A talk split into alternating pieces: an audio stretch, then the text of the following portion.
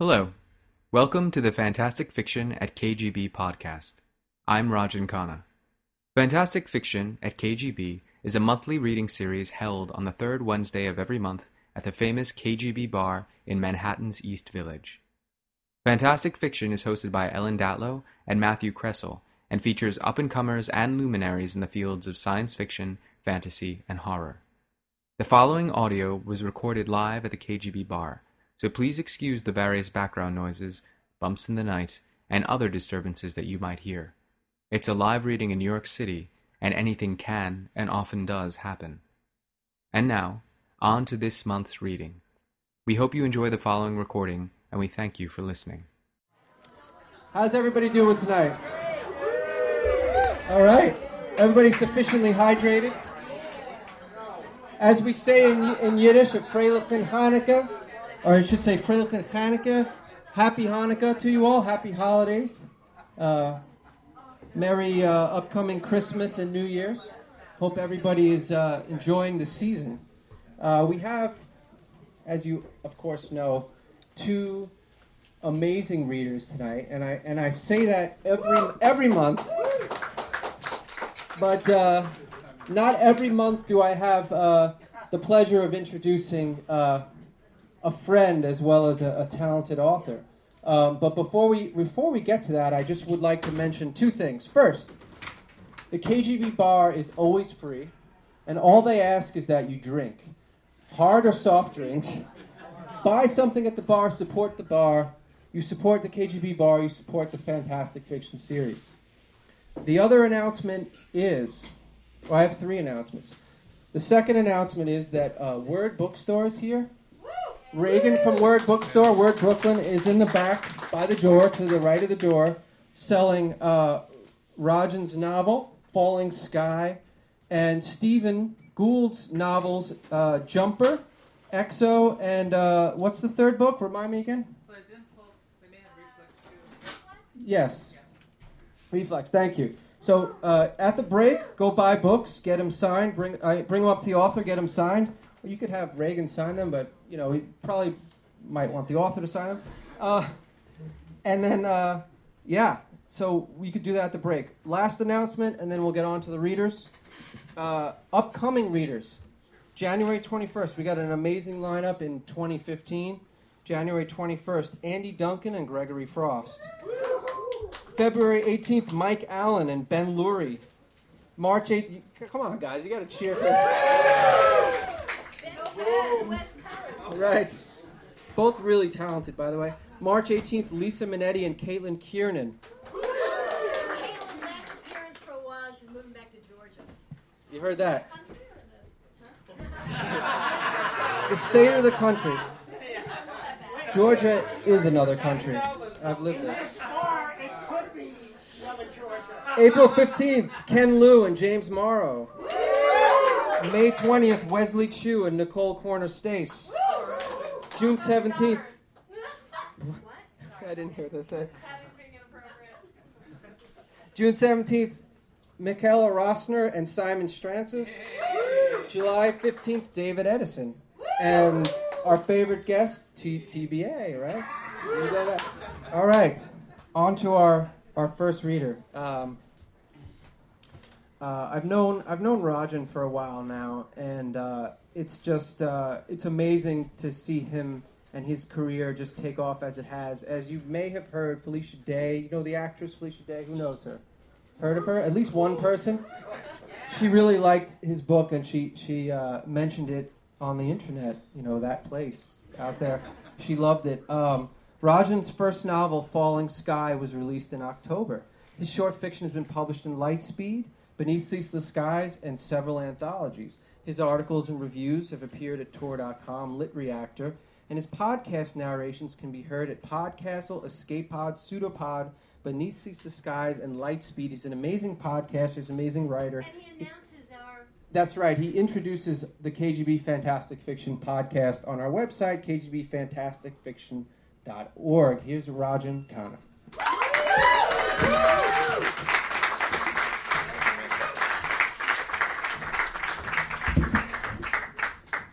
Matt. Uh, I just thank you all for coming, first of all. I also want to thank Ellen and Matt because I've been coming to this reading series for at least 10 years now, and there have been many times that I've been sitting in the audience and thinking, like, one day I want to be up there, and now I am, and so thank you guys for letting me come up here. Uh, and thank you guys for being here.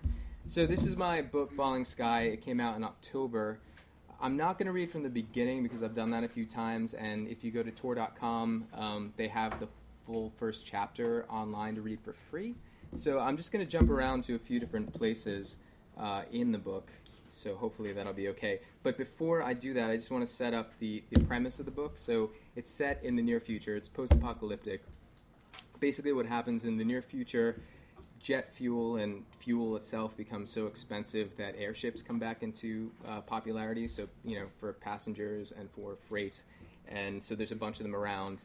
And then a global pandemic hits, which is really bad, and that is a uh, virulent disease virus that is transmitted by fluids, and the the disease can survive um, for long periods of time in air. So basically, if you get any kind of blood or you know saliva or any kind of fluids in you, um, you'll get it. And so the disease regresses people into a kind of animalistic state, and uh, the people who are infected lose their reason and they become extremely violent and they become extremely um, hungry all the time. And they're called ferals. So you have this society where you have a bunch of people who have survived by living in airships off the ground, and you have a bunch of hungry, bloodthirsty, animalistic, infected humans on the ground, and uh, also resources on the ground, so people have to go back down. So the, the main protagonist of the book is his name is Ben Gold, and he has his own airship. And prior to the start of the novel, he's hooked up with a woman named Miranda, who's a scientist, and she leads a group of scientists who their goal is to try and cure um, what they call the bug, uh, in common parlance, the virus. Uh, and he's, his job is to protect her and carry her around. And in the first chapter, he's escorted her to a place uh, where she's tranquilized a feral and taken a blood sample. And so I'm going to read from chapter two first, uh, which picks up from there. Miranda's knock on the gondola hatch wakes me from the light slumber I fell into. I wipe my mouth and go over to open it. I always know when it's her. She always uses the same pattern of knocking. When you're a forager out on your own, you learn to pay attention to sounds. She climbs up into the gondola and falls back into one of the chairs. She sniffs. Drinking? Just a little nightcap. She nods as if she understands. Have any left?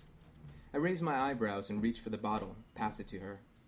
She takes a big swig from it but swallows it down easily, a slight flush of her light brown skin the only reaction. We need to go out again, she says. What? We need to go back, to the last location. I reach for the canteen of filtered water and take a gulp. Why? She pushes back the wavy brown hair from her face. Because I need to find that feral, the one I drew the blood from. She looks at my face. There's something in it. Yes, it's called the bug. Something else. My eyes narrow. What kind of something else? She takes another slug from the bottle. I'm not really sure. A mutation, maybe? But the virus seems to react differently in him, and I need more plasma to look at. I need to maybe do a physical examination. It's by no means sure, but this specimen could exponentially increase our knowledge of the virus and help us find a cure. I rub my hands over my face, willing her not to say it. Ben, don't say it. We need to capture it, alive. I shake my head. I can't stop myself. Craziness. I keep telling myself she's really not all that fucked in the head, and then she opens her mouth and. Are you fucking crazy? Ben, no, I start pacing. No, I thought you were crazy when you wanted to transport blood, and you are, and yet I found a way to accept that, to deal with it. But now you want to capture a feral, knock it out, and, and what? Bring it on my ship? No, no way, not ever. Ben, you know this is important. Why? Because you say it is? Because you believe that you'll find a cure? I once knew a woman who believed the bug was God's judgment and that one day he would rescue those who were pure from this hellhole of a life. Who's to say that your belief is any better than hers? Come on, Ben. No. Fucking no. You. Jesus, you hired me to protect you, to keep you and the others safe during all of this. Well, I can tell you that dealing with a live feral is not fucking safe. Especially if you're thinking of, god damn it, thinking of poking it with needles and getting up, all up close to it. You know how it is. One drop. And that's not even considering what happens if the sedative wears off prematurely, or if he manages to escape and run wild in the core. God damn it, Miranda! Miranda stares at me, silent, then says, Are you done? I just might be. It takes a moment for what I'm saying, what I'm really saying, to sink in. She shakes her head. You confound me. Excuse me? You'll risk your life for trinkets, for scissors and hubcaps, but something real. My face flushes with heat. I risk my life so that I can prolong it. I risk it for food, or I risk it for things I can barter for food. You find me a magical machine that spits out good food on a regular basis, and I'll hold up there until my old age. Until then, I aim to keep on living. What you're talking about reeks of going in the opposite direction. What I'm talking about is the long view, Ben. What happens when the food runs out? When your sources of barter dry up? If we find a cure, that's a big fucking if, Miranda. And in the meantime, people are going to die. People are going to be infected, and then more, and then more, and I'm not sticking around to have it happen to me. She leans forward. There are risks, yes, but what we're trying for, it's worth it. Don't you want to help save the world? Isn't that worth putting your neck out for? Not if I lose my head, I say. She shakes her head again. You're a selfish coward. The words sting more than I thought they would. Fuck you, Miranda, get off my ship. Ben, now! Her scowl breaks for a moment, and I can see that she's hurt. And for a fraction of a moment, just a tiny little space, I want to reach out to her and tell her I'm sorry. But I don't, and she hardens up again. A little part of me is proud at that. She doesn't say anything as she lowers herself to the ladder, and for that I'm grateful. I finish the rest of the bottle after she goes. So after that fight, Ben decides to leave and goes off on his own for a while, and then finds out that there are ships heading back to where the scientists are based to attack. And so he heads back to try and help them, only to find out that everyone's running around scared, and Miranda and her close friends are not to be found. I hear the whine of ships approaching. No, it's too soon. Two come in at first, with lines hanging underneath them. My blood goes cold. Each of the ships has a long cable suspended from it, and at the end of those cables are large metal hooks. Pierced and wriggling on the ends of those hooks, like bait, are ferals, one each, just like a gas town. The core freezes as if etched into my vision. People are still running around carrying boxes and equipment. Some have made it to the ships and are pulling up cargo, but too few. One of the ferals drops and half runs, half stumbles through the open courtyard, spraying blood all around it. The chaos of before returns, intensified.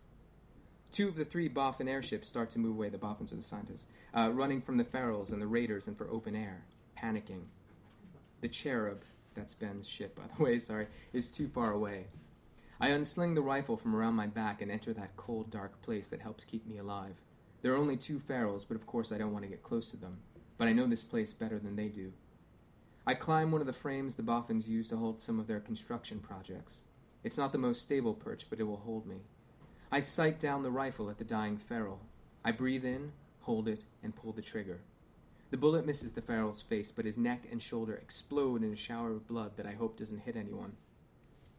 But it puts him down. He falls like a sack of rocks, and now we're down to one. I scan to find the other one, but don't see it. A voice in my head screams at me, Run for your ship, you idiot! You're not even wearing your scarf. I think the ferals might be able to climb this frame. I look around at the remaining Boffin ship, wondering if I could get to that, take it around to the Cherub, when one of the raiders with a gondola mounted machine gun rakes the ship and the whole thing erupts in a blossom of fire. A moment later, I'm tossed to the ground, hard, and thought disappears under a wave of silence and shock. My hand closes on nothing, the rifle fallen from it.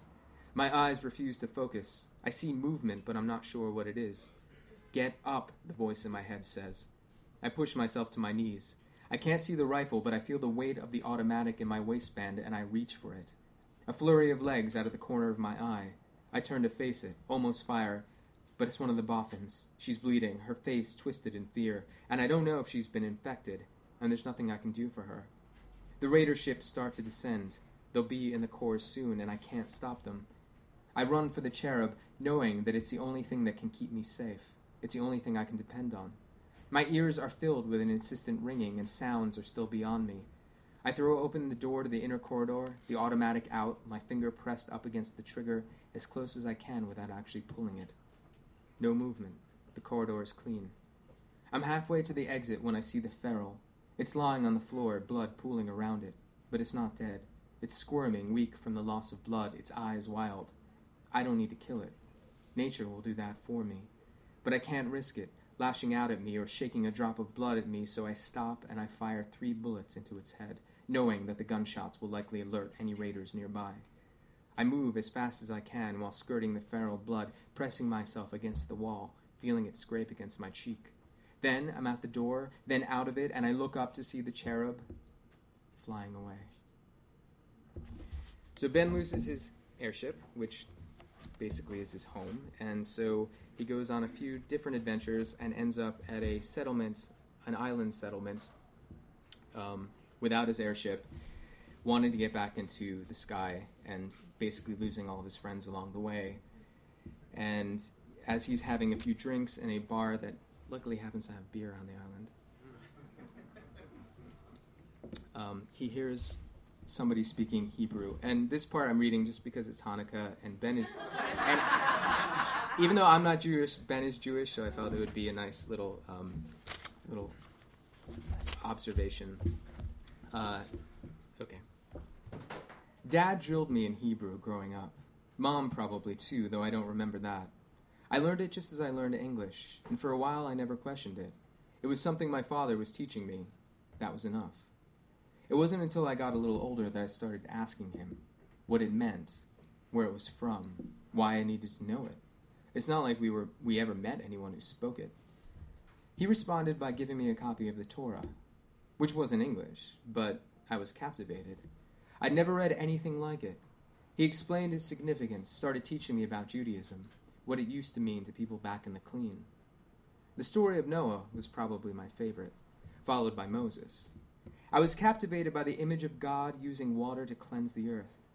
I became convinced it would happen again, that God would wash away all the chaos and blood and tears of the sick, and we would sail through the air above it, safe on our own little ark, until the world was clean again. Needless to say, that never happened. When I was older, I wondered if maybe the bug was the flood. Not a literal washing away, but a figurative one, drowning humanity and leaving only mindless ferals behind. I didn't mention that theory to my father, though. I remember once hitting a small town when I was a teenager. Foraging in small towns was often made more difficult by the overgrown vegetation that quickly took them over. It made them less desirable targets, not to mention they were almost always infested with ferals, but both those things meant they usually still had valuables, and when you were desperate, they sometimes seemed like a good idea. So we went down and used our machetes to hack through the plants to get into a stretch of stores to see what we could find. I remember there being some reasonably good salvage, but not what it was. We also stumbled into a feral nest. They came for us, at us, all limbs and teeth. The strobing of our muzzle flashes lit up the dark interior. I could barely see a shape before it was on me, pulling the trigger of my pistol again and again, reacting mostly on instinct. My pistol went dry, then my backup, and I began using the machete, the only other weapon I had, conscious of the blood flying everywhere, hoping none of it was hitting me or Dad. Then it was done. We stood there, the only moving objects, heaving, sweating. I turned to look at Dad and saw his expression, a mix of relief and fear, but fear unlike any I'd seen before. His eyes were wide, haunted, as if he were still seeing the attacking ferals. Then I looked where his gaze was and saw them tiny, broken bodies, young ferals, bleeding, torn up by bullets or machetes or both. Some were maybe my age, but many were younger. I remember understanding then the ferocity of the attack. They were defending their offspring. I knew they were ferals. I knew they wanted to kill us, but I felt numb. Then Dad grabbed me and turned me to face him, checking me for blood spatter, for wounds. The strange detachment still had hold of me as his gloved fingers examined me, as his flashlight shone in my face. Then, when he was satisfied that I was okay, he pulled me to him and held me for a time. My father wasn't a cold man, but that kind of thing wasn't common. I let him hold me until the numbness started to fade, then we grabbed our findings and prepared to leave. As we were getting ready to climb the ladder to the cherub, Dad stopped suddenly, his gaze on the building next to us. Dad, I asked, we should go. Wait, he said. And I worried. Had he been infected? It wasn't like him to be so distracted. but he walked toward the building and hacked his way through to the door. As I followed him, I realized that I could read the words above the entrance and that they were in Hebrew. It was a synagogue. Long wooden benches filled it, with a raised podium on one side. People used to pray here, didn't they? I asked. Dad nodded. Ben, go back to the ship, he said. Dad? I'll just be a moment. Take everything up to the cherub. Okay, I said. Usually I did what he told me to without question, only this time I didn't. This time I hid in the entrance to see what he would do. He moved down the aisle until he was right in front of the raised podium. Then he fell to his knees. I have no way of knowing for certain, but I'm sure my father was praying. The man who didn't believe in God was praying, and it unnerved me. I hurried out to the ladder and our stash and headed back to the cherub. I never asked Dad about that. Never felt comfortable bringing it up. But right here, on Tamoanchan, the island, right now, hearing the Hebrew drifting on the night air, I wish I had. I follow the sound, not too far from the frothy brew, to a simple wooden building with a Star of David hanging above the door. Inside, there are rows of wooden benches and a scattering of people sitting on them. Up at the front of the room stands a man in a, uh, wearing a wide brimmed flat hat and with hair curling around his ears, almost merging into his large beard. The words he's speaking are artifacts from another time. I can hear them with my father's voice, his inflections, this kind of solemn weight they always carried, like magic words from a story. We were never really good at figuring out what day it was, either by date or by day, but every so often we would observe the Sabbath, repeat the ritual words as our ancestors had done. And then there was the Star of David. My father had told me that his mother had given it to him when he was just a boy, an heirloom passed down through her family. It was made of gold, a worthless metal in the sick, but worth something once upon a time. I always thought it was special because our surname was gold. Family names might also be worthless in the sick, but Dad made sure ours wasn't. He wore it all the time. Even when he bathed, he had it next to his skin. I was always worried that he might lose it, but somehow he always kept it safe for all those years. Ultimately, I was the one who took it from him. I can still see those moments so clearly, see it gleaming around his neck in that same moment that I saw the light of reason go out in his eyes. I didn't know that Dad had got the bug. I don't know if he knew. But I realized in that moment what was happening. I suppose I panicked. I don't even know what I was thinking, but I reached for the star hanging around his neck and snapped the chain, pulling it to me. Then, then I ran. I ran as far away as I could. It's a moment I relive again and again in my mind, a moment I'm still unsure of. For a long time, I told myself there was nothing else to do. I couldn't shoot my father. But there are times that I think I allowed him to live on like that, like a thing. Allowed him to become what we'd always hated. Out there, with the ability to infect others, to hurt others. Killing him might well have been a kindness, to others as well as himself, but that's not the way things happened.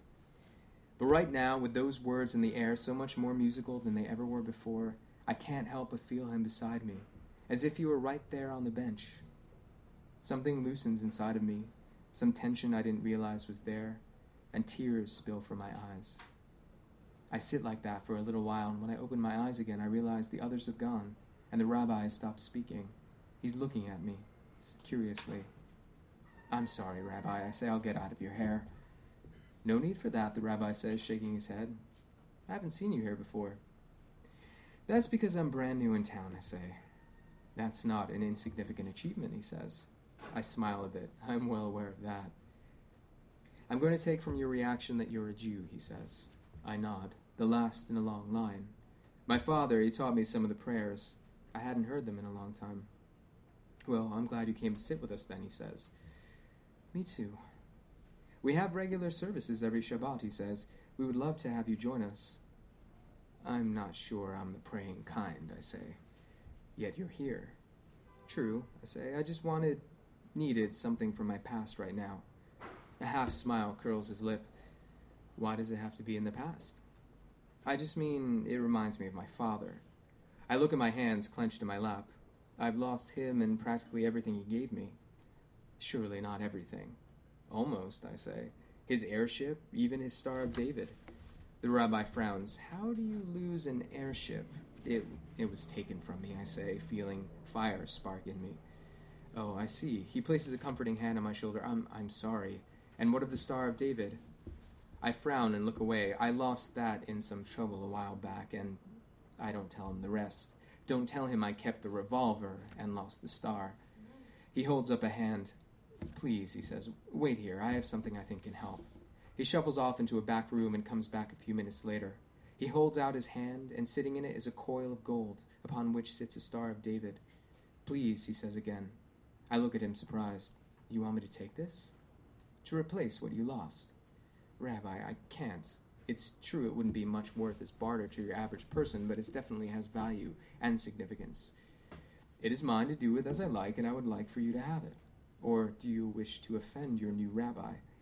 I exhale, then reach forward and take the star. Thank you, I say. Just consider coming back again. That will make it worth it. I nod. Okay, Rabbi, it's a deal. Your father would be proud of you, he says. How do you know that? Because he obviously cared enough about our culture to teach it to you. That you're here, that you still care about these things, well, wouldn't it please him? I nod again, this time more slowly. I suppose it would. Then I shake my head. But what's the point, Rabbi? I don't have children. I'm not likely to. You still have some time left. I stand up. In this world, I don't even know that I would want that. And so whatever's been passed on dies with me. He flashes that half smile again. Then I suppose it's a good thing you're not the last Jew in the world. Then I smile. I suppose the future of the Jewish faith doesn't reside in me. Can I ask you a question, Rabbi? He says, Of course, but let me guess. How can I still believe in God in this world with all this going on around us? I wince. I bet you get that a lot. Probably even more than you think. And what do you say? He sits down next to me. People wonder how God can let all of this happen the infection, the chaos, the death. They see it as a sign that he or she, however you want to look at it, doesn't exist. That if he did, he would stop it. Wouldn't he? And if he did, then what? He fixes everything for us, and then what do we do? Come to depend on God to make things right all the time? People said the same in ages past. Through all the persecutions, the expulsions, and the genocides, why didn't he stop them? Maybe it's as simple as we were given this world and allowed to act with free will in it. Maybe, just maybe. Yes, I ask. He smiles and his teeth are surprisingly clean and even. Maybe he's even rooting for us. Maybe he still has hope because he believes in us. Wouldn't that be interesting? Maybe he wants to see us do it on our own. The rabbi's argument hasn't convinced me by any means, but it has given me a lot to think of. Here I am expecting for someone to fix it, fix this, or flush it away. Always someone else's problem. My own concern has always been survival. I'm going to skip this next section where he offers him a place to stay for the night. The rabbi gets me set up in his extra room, but before I go to sleep, I step outside for a moment and look up at the sky, at the stars. It stills me for a moment. So many tiny little specks of bright fire lighting up the night's blackness. I remember being a kid and thinking that those were all the bits and pieces of the world that the sick blew away, hanging over our heads as a reminder of what was. It was only later that I learned that they were other stars, billions of kilometers away. I've often wondered if any of those stars have planets like ours, and if any of them are as fucked up as our dear old Earth is. I wouldn't take bets. But it's beautiful and peaceful, and with the smell of the ocean blowing in the air, I have a moment of calm. I hold up the star the rabbi gave me. It's different from my father's old star. The planes are a little straighter, it's a little thinner. I trace its lines with my finger, then I take the chain and carefully drop it around my neck. The star falls against my breastbone, and something clicks into place inside of me. There, Right then, one more thing is right with the world. I look back up at the stars, and some of my calm fades as if stolen by the wind. Because staring up at the sky, I know how badly I want to be up there, high above the ground, high above the sea in another world, and closer to the stars than I am now, closer to those reminders of how life used to be. It's then that I make the decision what I want to do, what I need to do. No more sitting around waiting no more losing my grip on my future. I'm going after the cherub. Thank you, everybody.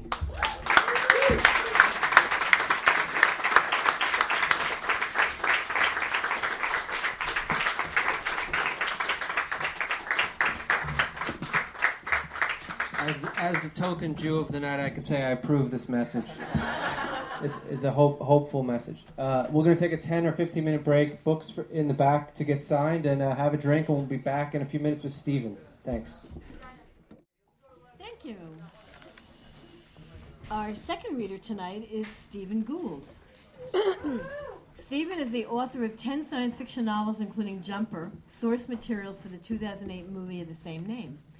His fiction has been a finalist for the Hugo, Nebula, Compton Crook, Locus, and Prometheus Awards, and the recipient of the Hal Clement Award for YA science fiction. His latest novel is Exo, fourth book in the Jumper series. Please welcome Steven Gould.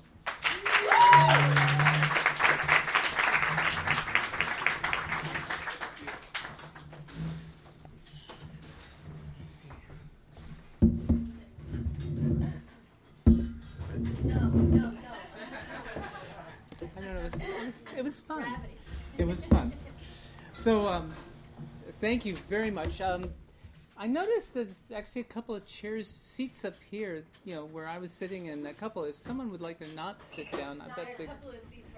Yeah, I mean, that would be, uh, you know, yeah. Um, so, um,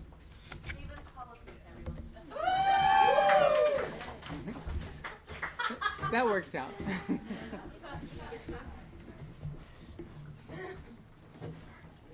um, so thanks very much. Uh, I was going to read from EXO, which is, as, as Ellen said, the fourth official book in the series. There was a book written called um, uh, Griffin, uh, Jumper Griffin Story, which was actually a tie-in novel for the movie, but it's true to the movie universe, not for the, uh, the other thing. So it's like five and a half uh, or four and a half jumper books. Um, so, uh, for those of you who are not familiar with Jumper, Jumper is about someone who can teleport. Um, in the second book, uh, Reflex, um, there's two people who can teleport, and in the last book, Impulse, which is this is a direct sequel to their daughter can teleport, whose name is Cent which is short for Millicent, and her mother's name is Millie, um, which is short from Millicent. um, so, uh, in the first book, um, so I've expanded the abilities that people can use teleportation for through each of the books, but they are all set up in the first uh, in the first book. Um, so the main principle you need to know that uh, in the very first book, Davy uh, discovered that in jumping from near the equator to northern latitudes, he was changing his rotational velocity, um, you know, to match up. He didn't fly through the nearest wall every time he um, he appeared someplace, so he was clearly matching frames of reference. And his daughter in Impulse says, well, if you can change your velocity by jumping know, while jumping a long distance, why can't I change my velocity right here by teleporting? And she determines that she can add substantial speeds um, in pretty much any direction she chooses, you know, by just teleporting in the same location and coming uh, and, and shooting off. Uh, in fact, the first time she does it with any success, she strips most of the clothes from her body, blacks both her eyes, and nearly dislocates all of her joints because she's overdone it a bit. So, um, um, in EXO, she uses this ability to go into space, and um, and so I'm going to read a chapter called "Good Enough for Yuri," and um, it's she is at this point in the story, which is like 154 pages in. She has acquired a mechanical counter pressure suit, which is something that was invented in the 60s. But essentially, our skin is capable of actually withstanding vacuum from space if it has a tight enough containment thing. This has been in several science fiction stories, um, but it's what she has. And so uh, I'm just going to go from there, and hopefully, you'll get everything from the gist. Uh, one one additional thing uh, to communicate with her uh, ground crew. Uh, they're using Iridium satellite phones, which they've purchased on the black market. Yeah, okay. Okay. I just think you should stick to under 200 kilometers. I hate it when they argue with me while I'm wearing the pressure pre-breathe mask. This time it was Corey and Dad. Why? Radiation, said Corey. I took a deep breath, lifted the mask away from my mouth, and said, Are you kidding? I put the mask back on and purged it before inhaling again. Took it off. I'm staying equatorial and inside the inner Van Allen belt. No real difference. Sorry. Dad wasn't giving up. He didn't have a circular orbit. His perigee was only 105 miles, 169 kilometers. I just shook my head. Dad glared. I hate it. I hate arguing you, with you when you're wearing that mask. He couldn't see my mouth, but he could tell I was smiling. We launched from the lab. There was no real point in having the ground crew in Texas, especially since the pre-pelled cell phone wouldn't get a signal there. When I jumped 10 kilometers, oh, sorry, when I jumped two 10 kilometers, it was over the pit. That was the sight I had, ditto the 20 kilometers and then 104. The phone rang in my headset and I hit the answer button. Status? asked Corey. At 104 clicks at altitude, adding velocity now. I flipped the visor down to protect my eyes. It was a weird thing.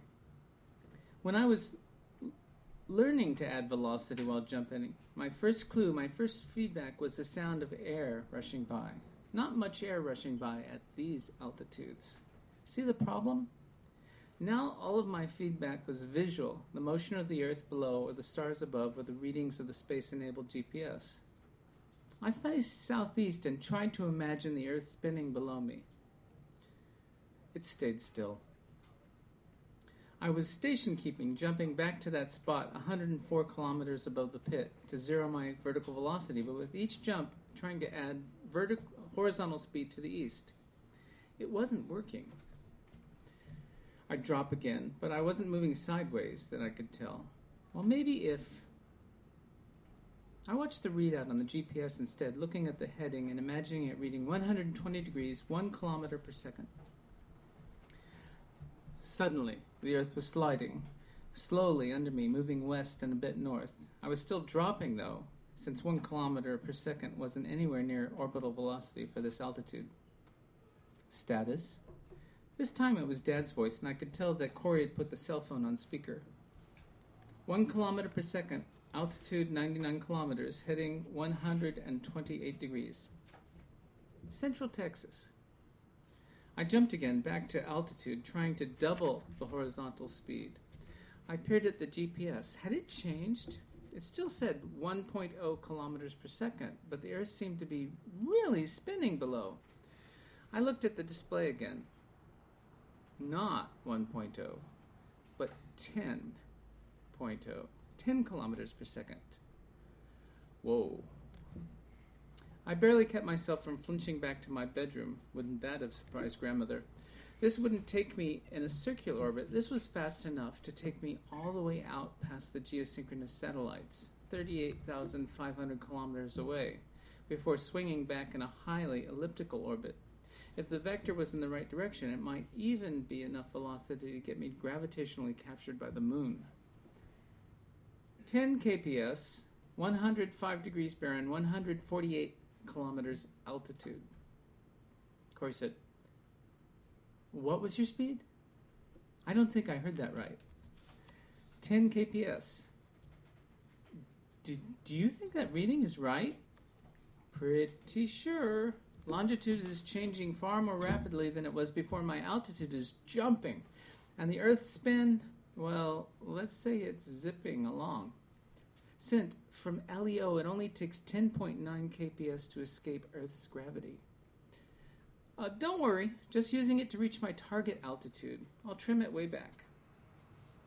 When the altitude read 300 kilometers, I started trimming the horizontal speed back, paying more attention to my vertical speed. Status? Dad's voice was a bit strident. Crossing Cuba, 8 kps, altitude 307 kilometers, heading 120 degrees. I kept increasing or decreasing the horizontal component until my vertical speed was barely changing. A very slight rise, less than a tenth of a kilometer every few minutes. What's happening there, Cent? Altitude 340 kilometers, bearing 112 degrees, velocity 7.72 kps. I bit down on the bite valve to take a sip of water, and it squirted hard, jetting into the back of my throat and airway. I began coughing furiously, and beads of water splashed off the inside of the faceplate and began floating around my face. Cent, what's wrong? Corey said, his voice rising slightly. Dad said, Return, Cent, abort! Christ, her life support must be failing. I got my throat clear and took a wheezing breath, then another, finally saying, It's okay. Got some water down the wrong pipe. That's it. Jesus. I heard Corey exhale before saying, Microgravity can be tricky. Liquids don't always behave like you expect. Tell me about it, though I didn't think it was microgravity that was the problem. When we tested the suit the day before, the water feed had behaved like any earthbound hydration pack bite down to open the valve and suck to get the water into your mouth. I cautiously bit down on the bite valve again, barely squeezing, and the water sprayed hard into my mouth. I released the valve and swallowed the water. We've got a bit of overpressure problem in the water compartment, Corey. What? Oh! I heard him smack his forehead with the palm of his hand. The compartment is at a full atmosphere, and the helmet is now a third of that. It must be squirting like a fire hose. It's not leaking through the valve, is it? Um, it wasn't designed to hold a differential pressure, just open so you could suck water. Last thing you want to do is get a helmet full of water. I glanced at the drops that were floating in front of my eyes. They were drifting past my cheeks, heading for the air return to the rebreather. The first filter cartridge the water would hit in the rebreather chamber was the activated charcoal, but next one after that was the silica gel, and it would probably soak up the drops. Unless I realized that really the first thing the water would encounter on the entering the chamber was one of the circulation fans. I hoped it wouldn't short out. The bite valve seems to be holding, I said. Maybe we can put an overpressure valve on the water compartment to vent the excess when I'm uh, exo-atmospheric. Sure, I've even got a spare that's set to 5 psi. It'll take less than a half hour to drill, tap, and install it. You want to come back and take care of it now? From the tone of his voice, I knew which one he preferred. No, I'll keep an eye on it. Besides, as I drink, there will be more room in the chamber and the pressure will drop. Understood. Give me your stats again. I'd like to get the elements of your orbit. I just crossed the equator and I'm well out into the Atlantic. Altitude is 341 kilometers, speed is 7.72 kps. I gave him the longitude and latitude. How's your temperature? Comfortable. It's local afternoon, but I'm not feeling anything heating up. I was feeling a little thirsty, so I took another cautious gulp from the water jet. Over the next 10 minutes, I gave him updates as the sun sank slowly lower behind me. Okay, he said. A few minutes after the last update, pretty circular. I've got an apogee of 362 kilometers and a perigee of 322. Inclination of orbit is 24.3 degrees, and the period is just under 92 minutes. Were you going to adjust it anymore? I thought about it. Our biggest concern was radiation and as long as we stayed inside the inner Van Allen belt, it was moderate. The Earth's magnetic field funneled the sun's charged particles around the planet or trapped them in the radiation belts. Because the inclination of my orbit was low, I wasn't also wasn't going anywhere near the South Atlantic anomaly, where the inner Van Allen radiation belt drops within 200 kilometers of the surface. Lost lots of high energy particles there. 92 minutes. Copy that. Let's leave things as they are. When I first started looking at orbital speeds and periods, I thought there should be more of a difference between 200 and 340 kilometers of altitude. I thought of it as a 60% increase. What I didn't realize that it was the radius of the orbits that mattered, not the distance to sea level, but how far it was to the center of the Earth. So it's really a difference between 6,600 and 6,740 kilometers, a change of just 2%. The entire earth was darkening below me as I reached the west coast of Africa. For me, the sun was still brilliantly bright through the visor and a full hand span above the horizon, but the curvature of the earth put everything below me into night. A few minutes later, when the sun dropped over the horizon, the entire western edge of the planet lit up, a bright, thin band of atmosphere, and then it faded. Wow. And then it was too dark. For a second, I waited, thinking my eyes would adjust, but finally I remembered the visor and pushed it up. There were stars above and man made stars below when I crossed the African coast over Benguela, Angola. For me, it was a line of lights defining the coast and a splotch of light where the city and airport were, but Corey identified the location for me. Now that he had the orbit, he was running an active plot and computer. When I passed a brightly lit city, he was able to name it for me. It took less than seven minutes to cross the continent, 3,000 miles, through Angola, Zambia, the Democratic Republic of the Congo, Zambia again, Malawi, and Mozambique. Two minutes later, I zipped past the northern tip of Madagascar, and my ground track bent north again over the dark Indian Ocean and brighter swaths of moonlit clouds stretching east towards Australia. Hey, Cent, Corey said. Yeah? You might want to look up. I tried to turn like I would on Earth, twisting my hips, but my legs went one way and my torso went the other, then returned, and I was still facing the Earth. So I ran in place, humping my feet in a circular motion, as if I was running forwards. My entire body began rotating backwards.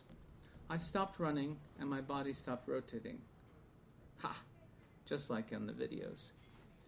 I did it again until the earth was to my back and I was looking out into the black. The three quarter moon was quite a ways north of me, and the amazing Milky Way was off to my left, but I don't think that was what Corey meant. What am I looking for? Oh my God! I'm not religious, really, but some things. That's 60 kilometers above you, Corey said. It's crossing your path at about 30 degrees. You're going faster, of course. At 60 kilometers, it was only a jagged dot, but I could make out the panel sticking off the main truss, and crossing it, a thicker white line of modules running from the standby Dragon personnel capsule off the Harmony node all the way to the standby Soyuz off the Zvezda service module at the other end. To my eyes, it was drifting backward in orbit and from north to south, though we must have been going the same direction, south to north, or it would have crossed my path like a bullet at several kilometers per second. They were only 60 kilometers away, the eight humans currently in space. Nine total. I could see it. I could jump to it. And I would, but not today.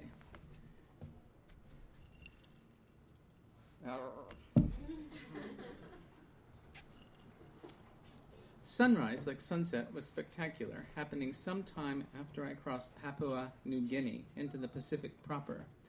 I had to grab the sunriser to flip it into place quickly, and in my haste I hit the headset button, disconnecting Corey and Dad. Oops. I floated on, secure in the knowledge that they would call back. So when the phone rang after 30 seconds, I tapped the button and said, Sorry about that, accidentally hit the disconnect. Oh, really? My teeth clicked together. It wasn't Dad's voice, and it wasn't Corey's. Hello? This is Mark Mendez. Who am I talking to? You have the wrong number, I said. I'm pretty sure this is the handset I'm interested in. I'm calling from the Iridium Communications Satellite Network Operating Center in Leesburg, Virginia. Uh oh. I tried bluffing. Well, then you know how expensive my sat phone moment minutes are. Dad had prepaid $4,000 for 5,000 units when he purchased the phone, which did take the price down to 80 cents per minute. Still, some folks bought smaller chunks that weren't dis- as discounted, costing over $1.25 a minute. Our minutes were global, supposed to be good almost anywhere, but Dad had added, we might not be able to use them above North Korea. Your account minutes are not being deducted for this diagnostic call, the voice said. We're seeing some aberrant behavior from your handset. The call you were just on, was it working all right? My breathing slowed a little. I hadn't realized it had increased. Uh, sure. Awesome. Though I hung up on my peeps by accident, they're probably trying to call me right now. I heard him say something to the side, not into the mouthpiece. Oh, what? No, that's not possible. Check it by footprint. His voice strengthened. Oh, your party. Yes, they were. An associate at the Tempe Gateway Station is talking to them now. You intercepted their call? That's kind of creepy. They wouldn't have been able to reach you while I was on this on the line. We just wanted to know that your handset was still operational. And why wouldn't it be? He chuckled. This will sound a little crazy, but according to our Doppler shift data, the handset is currently traveling nearly 28,000 kilometers per hour. We're trying to find the glitch in our system.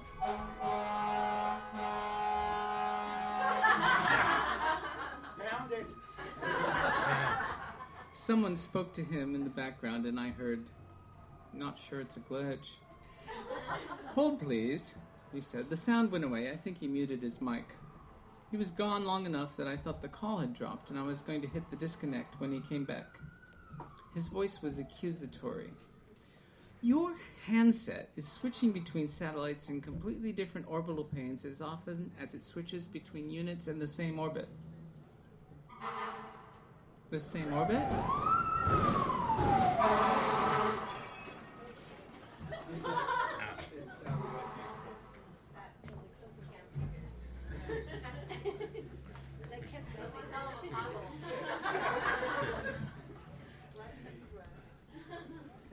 Sorry. The same orbit?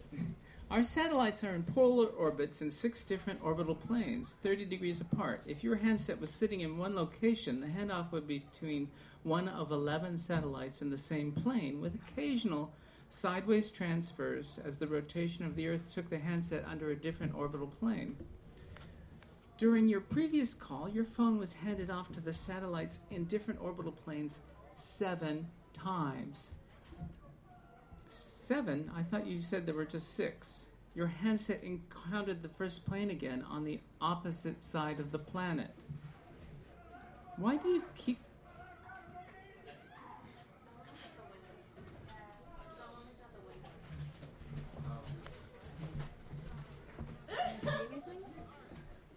No, not really. I don't think it's picking it. Okay. Anyway, so um, where were we? Why do you keep saying handset? Your handset. You've mounted your the handset in some sort of microsat. Those are orbital speeds. You're linking to it by a separate transceiver, then using our system to check your radio link. Right? Oh, he doesn't think I'm in space. He thinks the handset is. I suppose that's one possibility, I said. I could hear the other person speaking in the background again, and Mendez said off to the side, "Not- possible. Well, which is it? I didn't hear the response. He spoke back into the handset. What is your satellite's NORAD ID? We didn't apply for one? You don't apply for an ID. NORAD assigns them on launch. We got a rough plot on your satellite's orbit, and there's nothing in the Joint Space Operations Tracking database that matches. Perhaps we recently changed orbits. No, there would have been a collision evaluation if a change had been detected, and it would have been, unless you've managed to get your satellite smaller than 5 centimeters. The 955 handset you're using is 15 times longer than that. I knew we should have told somebody we were launching. He exhaled sharply. Right, as if you could launch without detection. Obviously, I could, but I understood his conviction. Peaceful rocket launches look a lot like non peaceful ballistic missile launches, and there is a lot of technology out there to detect those. I could hang up, or I could tell him the truth. All right, Mr. Mendez, I am using your satellite for orbit to ground communications. My associate, Dad, looked through your t- terms of service and didn't find any restrictions on altitude. Is orbital use a violation of your TOS? He didn't say anything for five seconds. Finally, speaking slower than before, he managed. That's incredible. Uh, no, it's not actually covered in the TOS. I guess they didn't consider it a possibility. Our Iridium next constellation includes a system to communicate with spaceborne assets, but it won't be completely deployed for four more years. Anyone putting packages in orbit for the US works with the TDRS system in geosynchronous or uses transceivers and ground stations. Why are you using ours? I would think that would be obvious. So we can communicate from any part of our orbit, no waiting to come around to a ground station. Are we messing up your network by calling from altitude? Uh, no. Since you're not transmitting through the atmosphere, you have excellent signal strength, but we should probably have a different sort of user agreement. If nothing else, people capable of putting a satellite in orbit can afford premium rates. Greedy? Much? Just good business. Let me speak to your boss. My what? Your boss. Put him on. Him? I looked down at the deep blue of the Pacific, striped with low cumulus clouds, and calmed myself by thinking, he can't see what I'm seeing. I loved how the cloud shadow trailed across the water to the west as the sun rose. I took two deep breaths before saying, I can't do that. Can't or won't, I will shut your handset out of the system. On what grounds? Who's violating the terms of service now? You've already interrupted today's mission. This is not our usual usage, he said. It needs to be discussed. Emphatically, I said, I knew we should have gone with Inmarsat or Globalstar. Your network probably won't work for us anyway when we're working the high orbitals. Working the high. Never mind, let me speak to the person in charge. You already are. Someone said something to him, and he covered the mouthpiece of the handset, but I still heard a muffled, No additional delay? That's not possible. Then to me, we're not seeing a delay on your radio to orbit transmission. How are you doing that? because I'm with the handset, Mr. Mendez. I'm not sending it sending a separate radio signal to a satellite and using Iridium to check it. I'm using the sat phone to communicate with my ground crew. I heard a sharp intake of breath. This is a manned mission? I gritted my teeth. This is a womaned mission. now, are you going to get off the line and let me talk to my peeps or not? That's not possible, he said, but the certainty wasn't there. You keep saying that. I'm not sure it means what you think it means. You're in orbit. Pretty damn sure. 7.72 kilometers per second, 351 kilometers above sea level. I'm coming up on the international date line. There's some islands below. Don't know which ones, but they have a lot of ring shaped barrier reefs. Uh, atolls? Where is the iridium bird I'm connected to? Uh, I heard his head moved against the headset it's just south of the Marshall Islands. That would be it. You wouldn't believe how the watercolor changes as it gets shallower. It makes me want to go snorkeling. I took a sip of water and in a flat voice I said, Besides talking to my non existent boss, what do you want, Mr. Mendez? Um, how long are you going to be doing this? Oh, we're going to be operating for several years. Oh, you, did you mean today? Just this one orbit. We'll be off the air in another 30 minutes, but depending on our post mission analysis, I'm deorbiting a satellite tomorrow. I heard a sharp intake of breath. Oh, don't worry, it's not one of yours. I disconnected the call. My heart was pounding, my stomach felt a little sick. For a second, I thought something was wrong with my life support, but I realized it was just reaction. It's not that I like confrontation, but it doesn't really scare me since I can always jump away from it if I have to, and I must admit, I tend to be a little impulsive. Before Mr. Mendez called back, I hit the handset button to redial our base station phone. Are you alright? sent Dad's voice. I sighed with relief. I'm fine, but let's go with call signs from here on out. I just talked to the most annoying man. I told him about Mr. Mendez of Iridium Communications Satellite Network Operating Center, and they're all too accurate conclusions. Yeah, we talked to one of his people. You think they're listening in? Maybe. Call signs then. Roger that, baby bear. I rolled my eyes. Okay, Papa Bear. I can he- see the Hawaiian Islands coming up on Oahu. Corey's voice spoke. I am not going to be Mama Bear. Roger that, porridge. Dad left. Corey said, I prefer Capcom. What's your environmental status, Baby Bear? Can we come up with something besides Baby Bear? Okay. I'm not too hot, not too cold. I guess that makes it just right. I've drunk enough water that the pressure's dropped, just a trickle when I bite the valve. Doesn't Capcom sound for capsule communicator? Used to. Now they translate it as spacecraft communicator. And they use it for everything, including talking to the ISS. Capcom is a nice, clear word, easy to understand on noisy transmissions. Roger that, Capcom. I'll stop there. Yeah.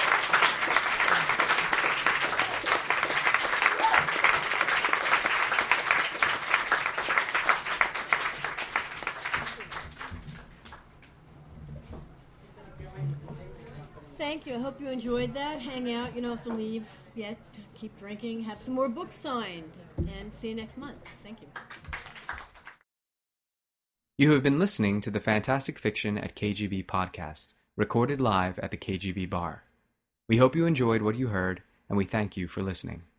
We also wish to thank Gordon Linzner for providing the audio, Sandra Martinez for her audio editing, and Rajan Khanna, that's me, for the introduction and farewell.